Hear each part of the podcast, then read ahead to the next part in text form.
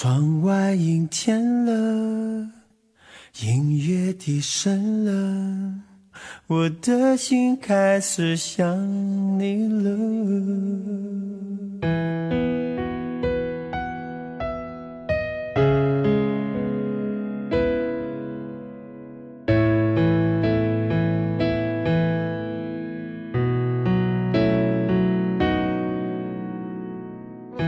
如果一个人是一个开始，两个人是不是结局？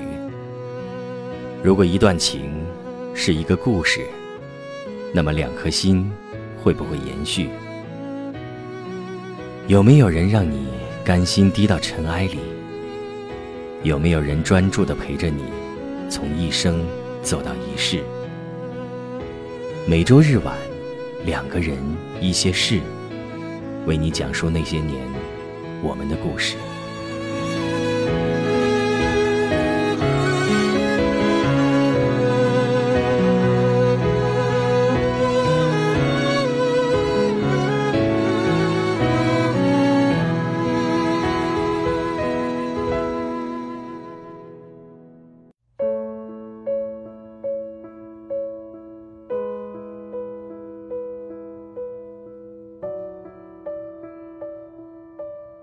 海丽是一名婚纱摄影师。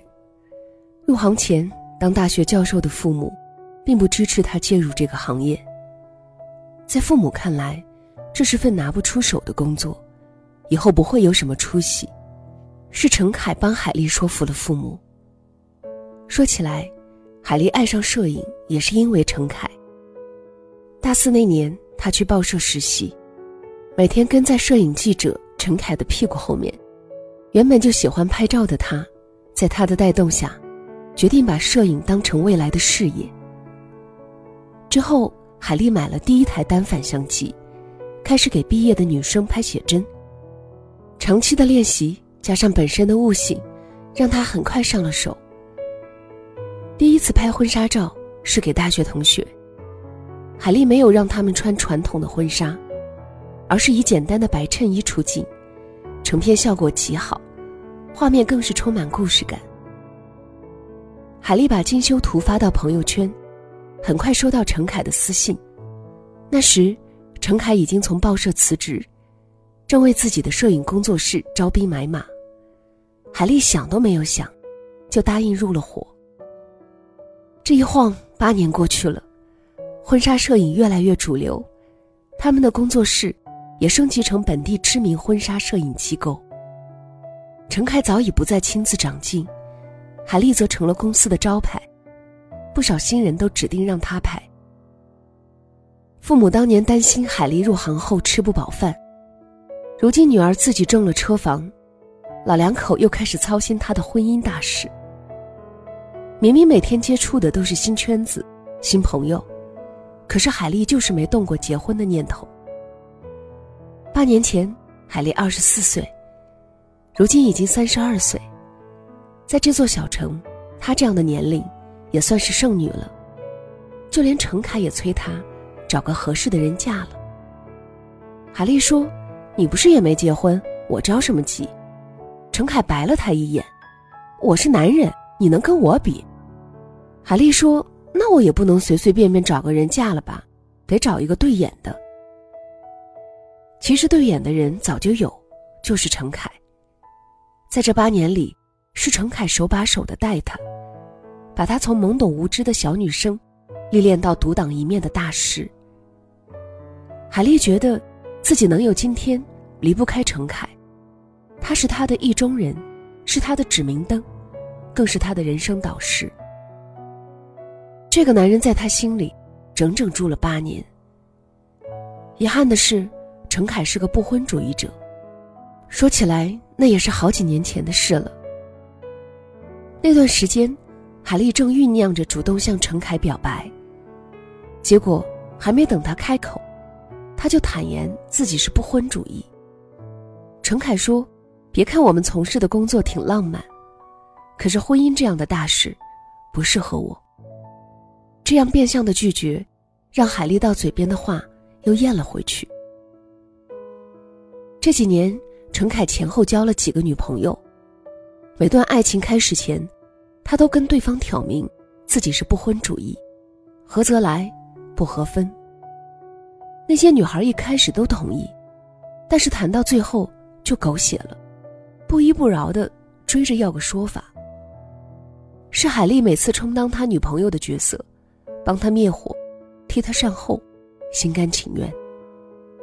对陈凯来说，婚姻是束缚，是庸人自扰，就如同他常年挂在嘴边的话：“女人就是麻烦。”不麻烦的，大概也只有海丽了。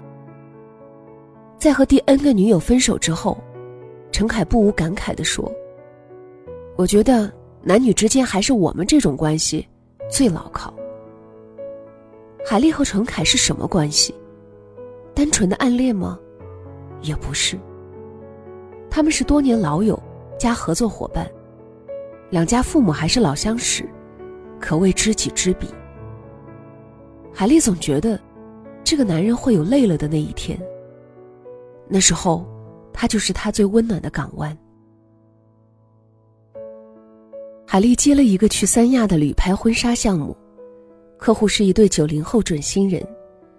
签合同的时候，准新郎一个劲儿的希望加海丽的微信，方便沟通。准新娘便生气了，要求换个摄影师。看着准新郎小心翼翼的赔礼道歉，海丽摇了摇头。或许陈凯是对的，拍婚纱照的那一刻无疑是美好的，可是大多数婚姻都是爱情的坟墓。就像眼前这一对，估计连只母蚊子在新郎面前飞过，新娘也得吃上一天的醋。难怪准新郎一脸要窒息的表情。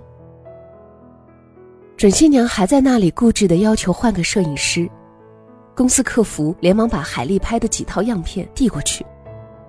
看着准新娘脸上露出满意的微笑，准新郎说：“这不就是你一直想拍的风格吗？就定这个摄影师吧，不换了。”准新娘哼了一声，终于点了点头。可谁也没想到，拍摄到最后一天，就因为准新郎夸了海丽一句“女神范儿”，准新娘又生气了。她不但闹情绪不配合，还投诉海丽不敬业。勾引自己的男朋友，陈凯和司机一起去机场接海丽，一见面就打趣：“你看上人家老公了？”海丽气不打一处来，他就是个神经病。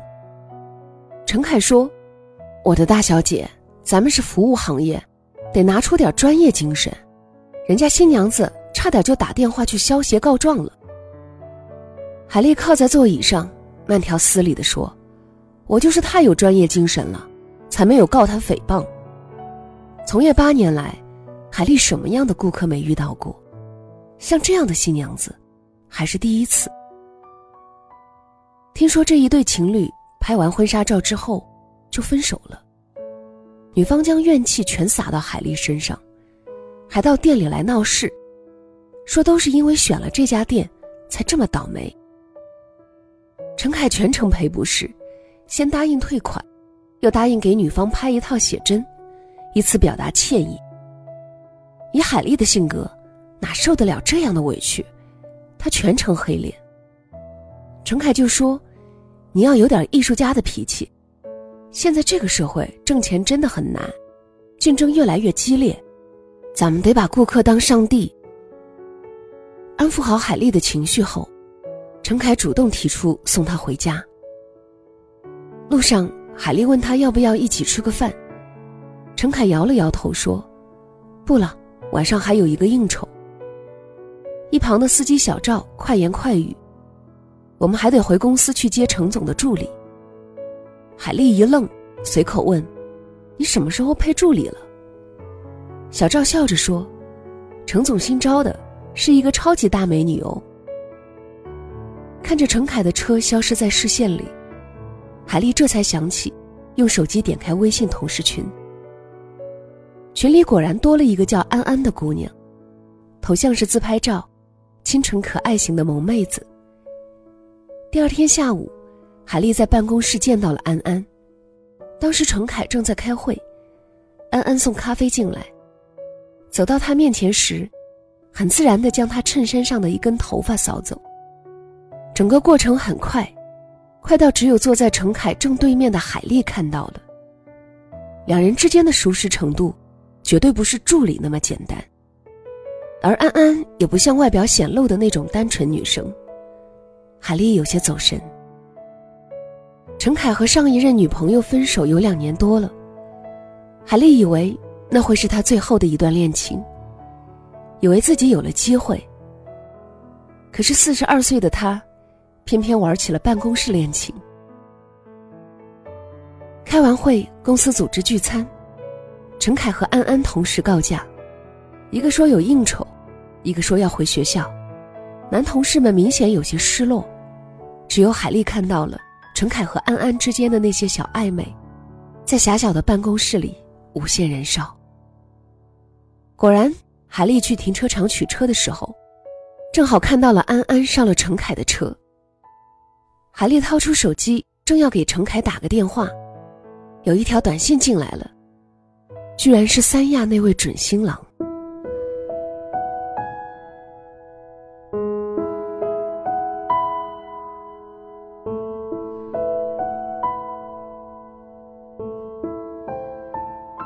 他说：“海小姐，你有时间吗？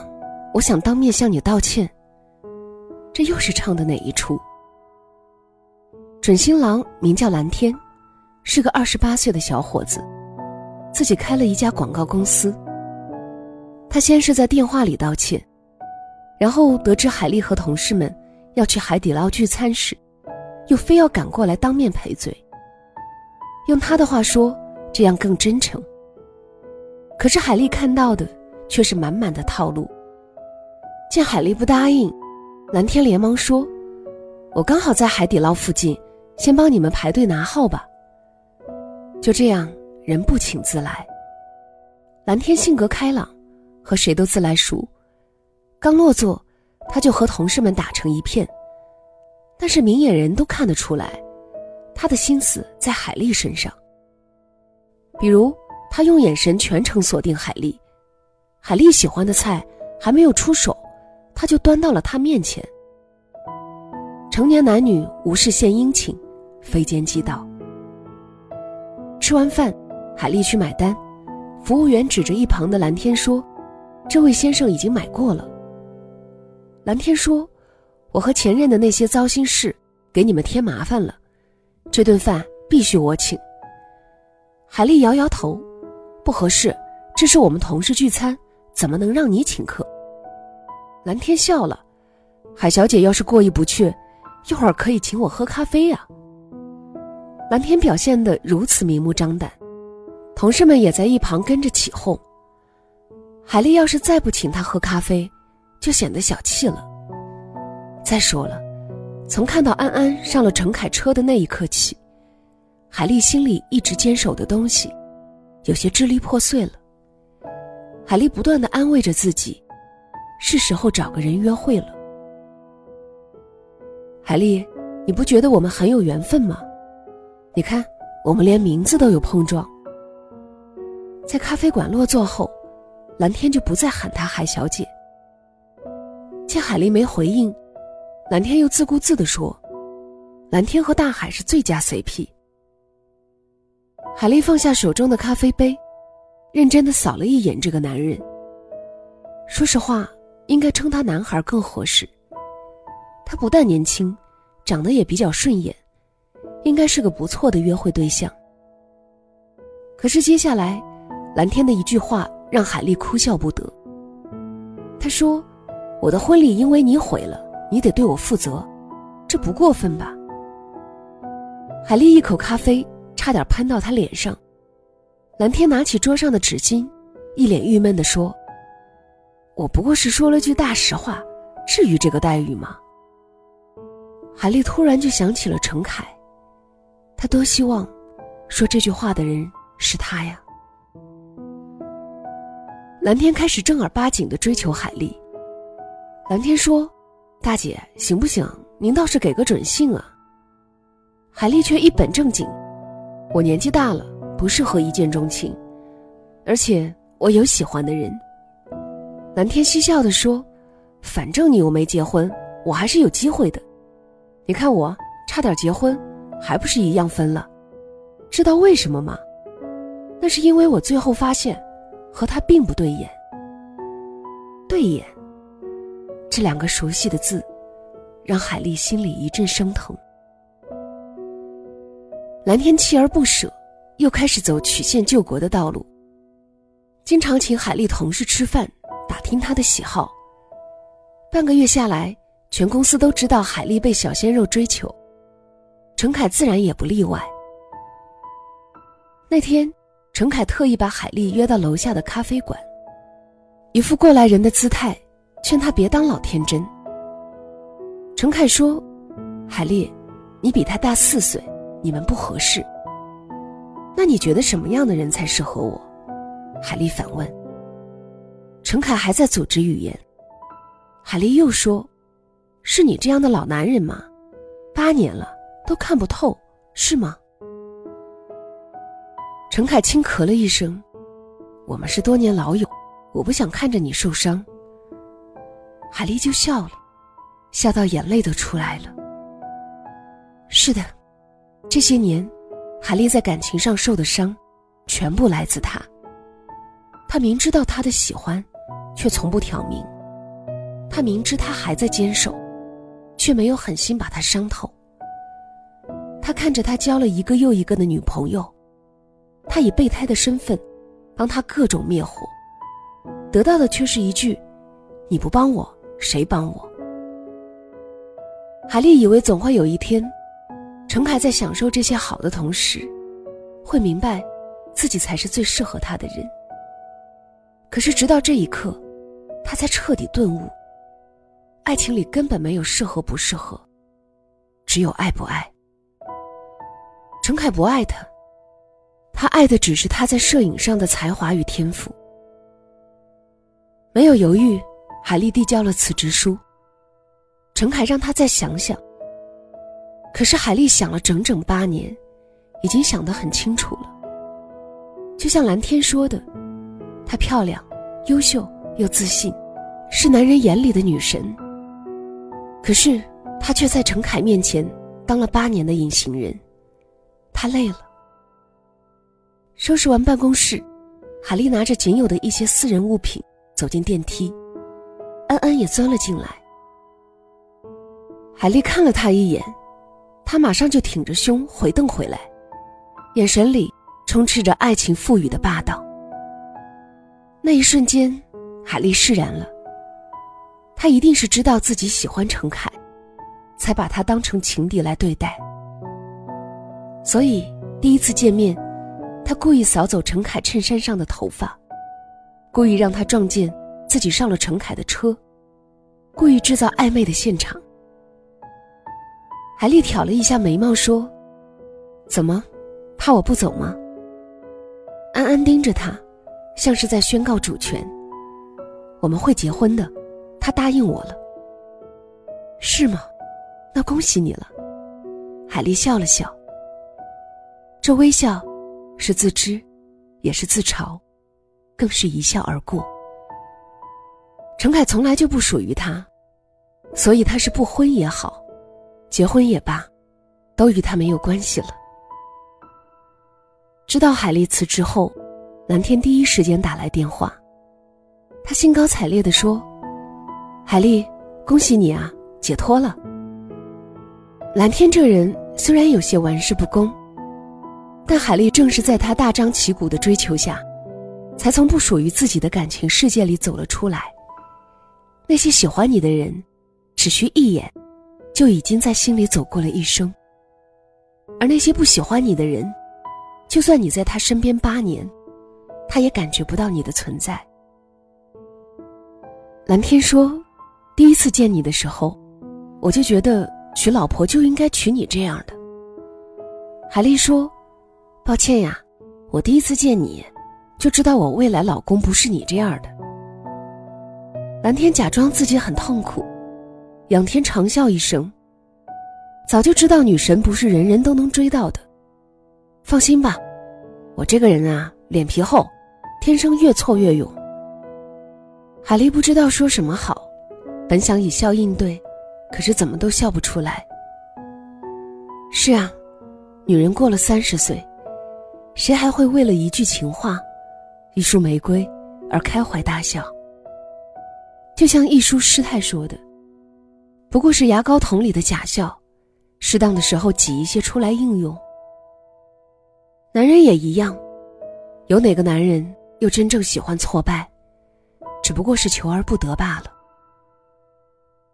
对海丽来说，蓝天不是最佳人选，但他坦坦荡荡，倒也适合做朋友。至于以后会不会在一起，顺其自然吧。反正结婚这件事儿，他已经落后了同龄人，不介意再多想想，不是吗？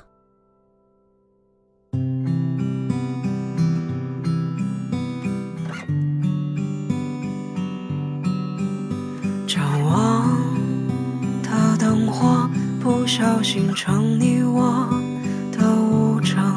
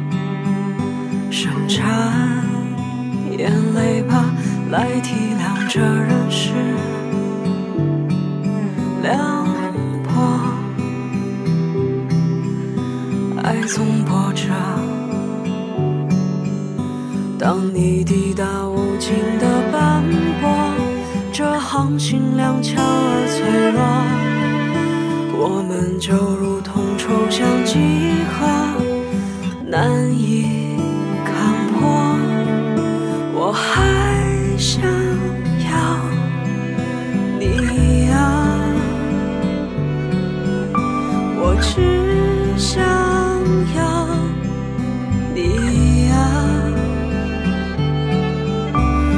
只想。